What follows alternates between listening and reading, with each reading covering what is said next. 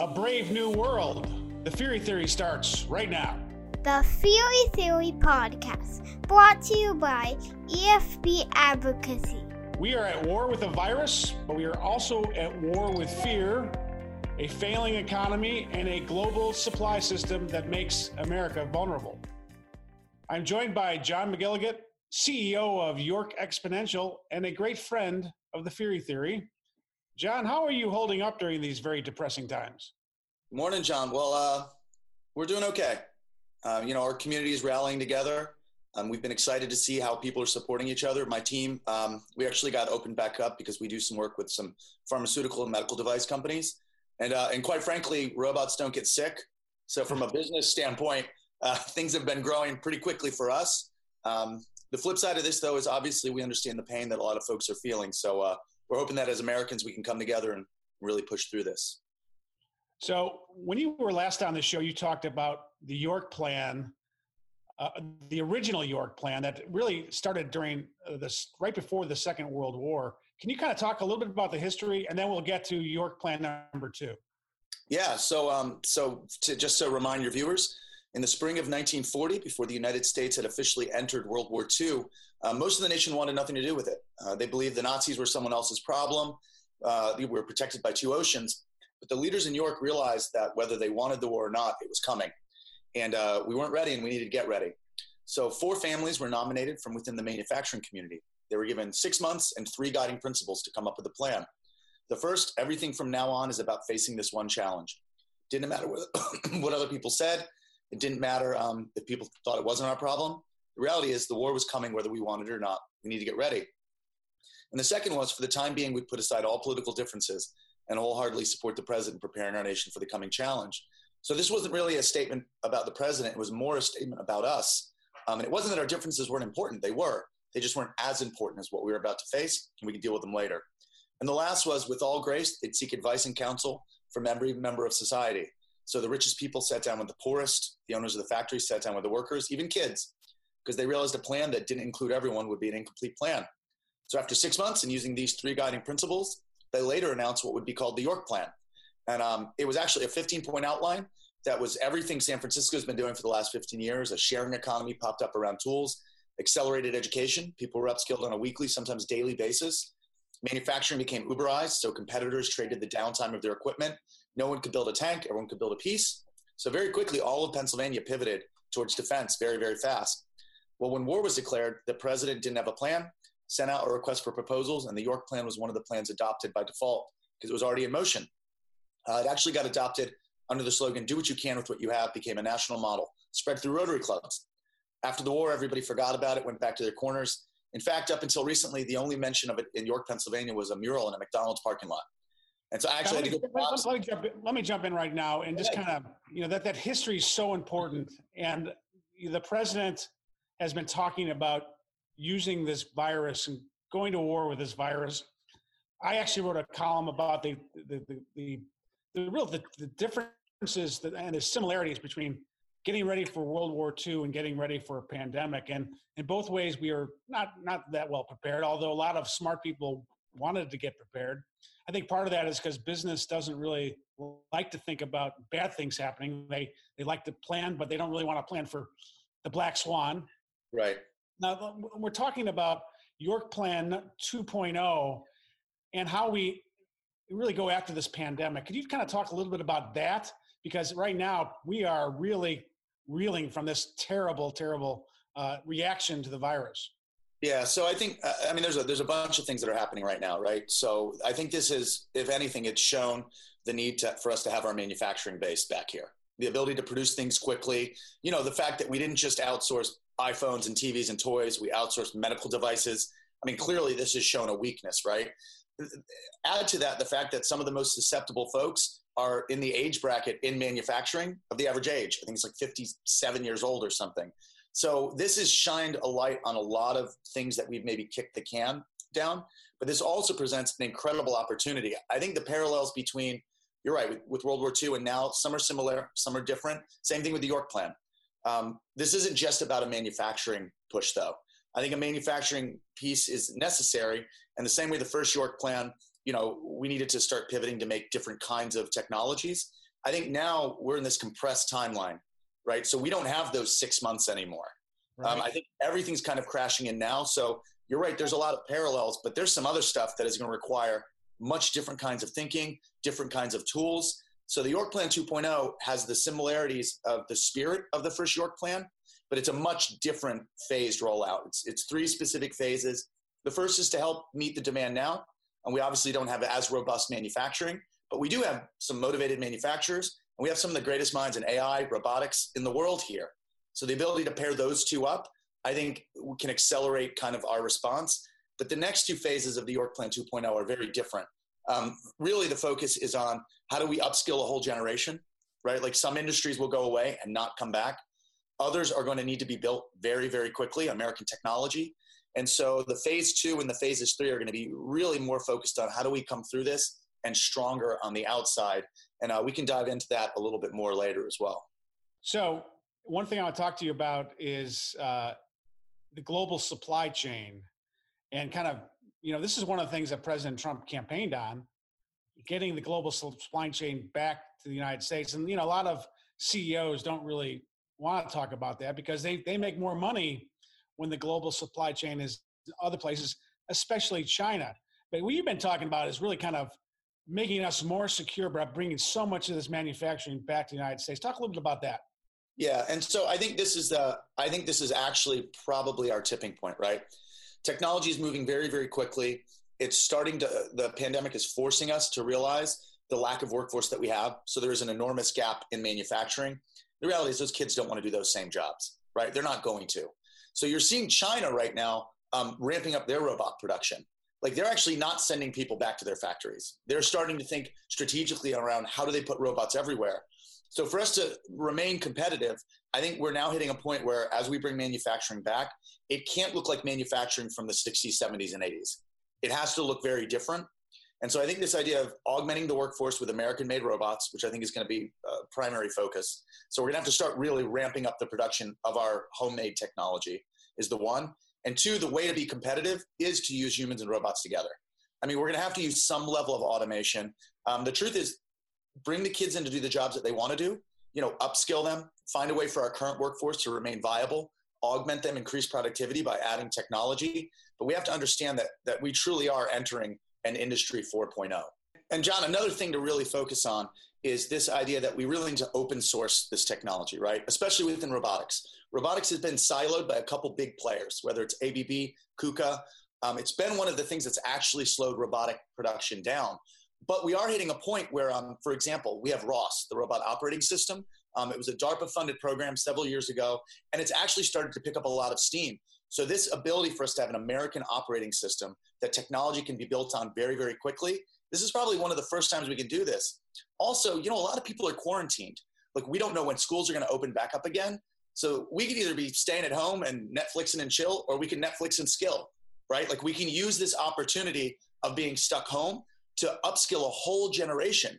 And this idea of open sourcing, building a new platform for American technology to be built upon, even leading into um, the next generation of American industrialists, right? Like I often say this, people ask like, what's it like being an entrepreneur? I'm like, I'm not an entrepreneur.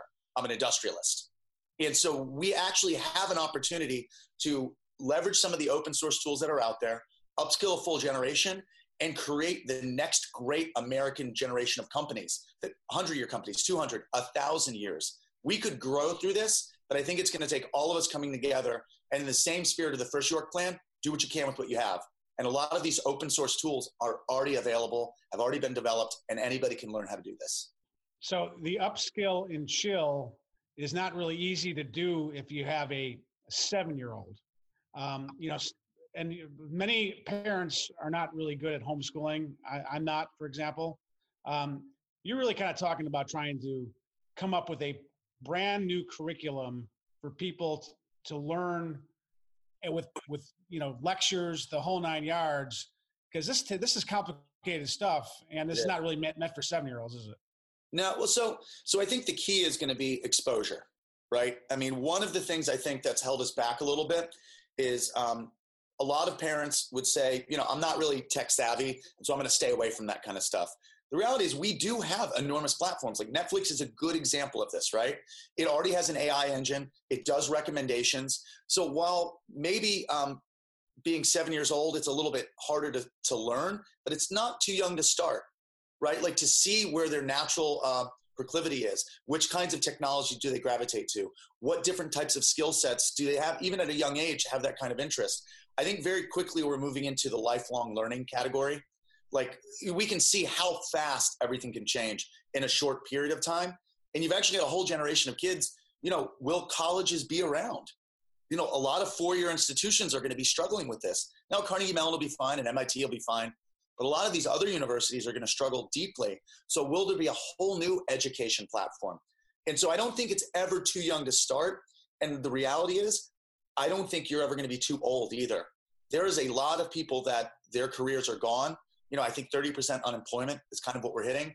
I can tell you right now with the Fortress Academy, I have bartenders, um, servers reaching out to me now to be trained as robot mechanics. I mean, you know, three weeks ago, this never would have been even in their mind, but reality has come crashing in. So the education piece, I don't think everything can be done from a distance and everything can be done at home, but we can start creating maybe a new baseline and give start to give people those skills and the exposure so they can at least have an opportunity to bounce back in the fourth industrial revolution. So, so John, this is really, you know, I don't. I'm hoping that this um, pandemic doesn't last for four years because if it does, I think we're all dead. Right. Um, but, but your your point is this: is that this is a wake up call. This is a wake up call for us to get our act together on the next economy, and using this York 2.0 is a great jumping off point for a whole society to society to kind of mobilize and educate itself about what the future looks like right? Yeah i mean it's a it's a framework right? It's not an answer to everything but it's at least a path forward and be happy to uh, allow some of your listeners to be able to download this and you know dig a little bit deeper into it. But the reality is i think you're right. Um, you know it, it was never sustainable for us to have um, some of the economic development and the tools that we were using.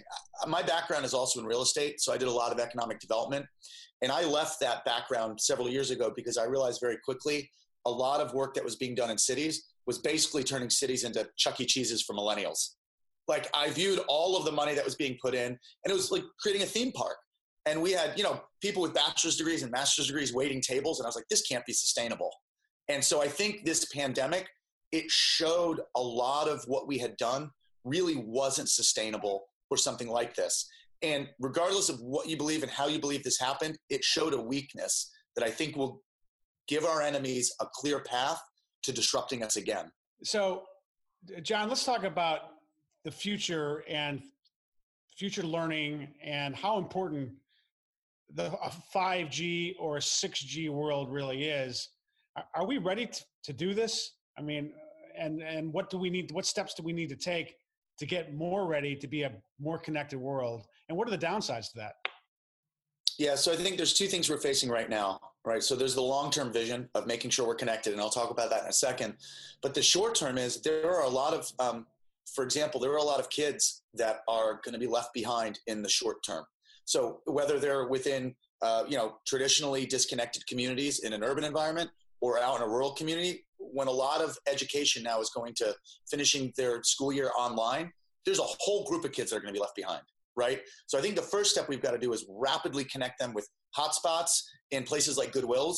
So there's a Goodwill within, I think, 10 miles of 82% of all Americans, right? So there's already kind of this infrastructure there. So I think getting internet connectivity out to the rural and urban communities right now is critical. So that's the first step, and we can do that through hotspots, partnerships with like Motorola, AT and T, Verizon. There are a lot of um, companies starting to step up for that now. But the long term, I think the connectivity is going to be even more critical. I think what this has done is this this has forced us to start evaluating things that before sounded good in principle, but nobody really tried it. Whether it's remote working, distance learning. Now we're going to have a whole group of people that now we have some metrics, right? Where it's like, okay, so it actually financially makes sense which means there might be whole communities that get left behind by businesses, right? They're not employed at all. So I think the connectivity through things like broadband, 5G, even stuff like Starlink, you know, when you really start to get real pie in the sky kind of stuff, I think th- these kinds of things that before were seen as maybe gig worker or niche kind of stuff is going to become more the norm. So the connectivity is going to be a key. The other thing is with the advent of things like um, more Internet of Things, maybe quantum cloud computing, there's going to be this explosion of technology driving growth. And so if some of these communities don't have access to that, there's going to be an incredible downside. It'll almost be like trying to run a business without electricity, right? Now, you're right, though. There is a flip side to this, and that is something I don't think we're ready for at all. Um, a lot of this remote working from home has also showed a lot of loopholes we have in our cybersecurity. Um, you know, it's famously, you know, China has been able to access all sorts of different teleconferencing technologies, and like, you know, we had a lot of stuff, Zoom. like Zoom, right? Right. So, so we have no idea whether the Chinese government is listening on this. Probably are. Um, but, but I think that is that is something, though. You're right. That is something we really need to be focused on very heavily. If a lot of business and education is going to be done from a distance, it's going to leave a lot of loopholes very, very quickly. So, not just the tech side, I think we need to start focusing on the discernment as well. I mean, if you look at all the misinformation on social media, you know, the more connected we get, it also makes us more susceptible to being divided. And you can kind of start to see that as well. Um, so I think there's going to have to be a renewed focus not on only connectivity, but maybe even personal responsibility. Like understanding that you need to discern. What? What's, what's personal responsibility? well, so I'll, I'll give you a good example. So that's been one of our big frustrations. Not not frustrations, but when you see kind of how much of our society is reacting to this. You know, you've seen this explosion in TikTok use, right? Everyone's doing these TikTok dance challenges. That is clearly an app that is owned by the Chinese government. I mean, it's it's bizarre that we've got a whole generation of kids not only um, giving all of their data, but their likeness. So in the advent of deep fakes and being able to take you know videos and manipulate things, these kids are basically feeding their likeness and their sound and all the movements and everything they're doing into a database that could easily be manipulated later. And so I don't think the, the ramifications of what we're doing right now um, is going to be felt immediately, but I definitely think it's starting to stack up to a level that this pandemic showed a weakness, but the way we respond to this pandemic, I think, is going to show a bunch of other weaknesses or strengths. Hey, uh, John, one last thing. I want to talk, you know, one of the great things about what happened with York dot one is that they took the plan and went to Washington and got it implemented nationally. What kind of success have you had going to the White House or going to Washington and getting people to understand the importance of York 2.0? Yeah, so it's interesting. This is uh, this happened. I don't know. Maybe over the last three months, we started to have a lot of success around this. Not just with folks in D.C. and different senators and congressmen and, and folks in the White House, but also locally. Like we started to have a lot of um, uh, the governor's action team and, and people at, a, at the governor's level start to visit us. And so we really thought, man, the York Plan 2.0 is going to really take off. And then all of a sudden, coronavirus hits, and we go, well, I guess that's the end of that. But we actually had some uh, some folks from DC and some folks from the governor's office contact us and say, hey, that York Plan 2.0, could it be repurposed for coronavirus response? And I immediately said yes, without knowing how I was going to do it. And then over the next two weeks, we worked kind of around the clock brought in a lot of our partners. And it turns out a lot of the stuff I thought was going to be driven by artificial intelligence, mass unemployment, um, the need to build American technologies, all got pushed right to the forefront with this pandemic. It just happened much, much faster than I thought. So we've actually been starting to get a lot of traction from decision makers um, at, at, very high levels. I mean, in, in our state, all the way from uh, from the mayor up to I spoke to our governor last week. He asked for a meeting.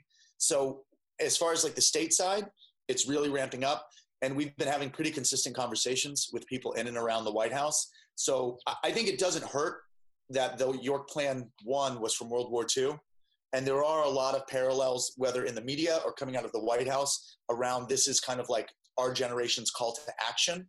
So honestly, this might be the right place, right time um, for the York Plan 2.0 to have its time in the sun. But, but you're right. I mean, we're facing a very large challenge and uh, it's going to take a concerted effort. I also think the average person thinks that everyone is working together. I don't think they understand that states are competing with each other. I don't right. think they understand that that we're in a situation that we don't have this cohesive plan. So if there was ever a time for something like this to happen, I think it's it's now. But but my hope is it's not seen as a band aid. Like like so the first York plan was forgotten, right? Like after it was over, everybody went back to their corners my hope is that with the York Plan 2.0, it will set a new standard and not just be a mural somewhere downtown. That nobody remembers until something bad happens again. So that's really my hope. But yeah, we have been getting a lot of positive feedback from local decision makers all the way up to people in DC. Well, well, John, I, I, I will say that I, I, think you're a visionary. I think that you've been talking about this long before this crisis happened.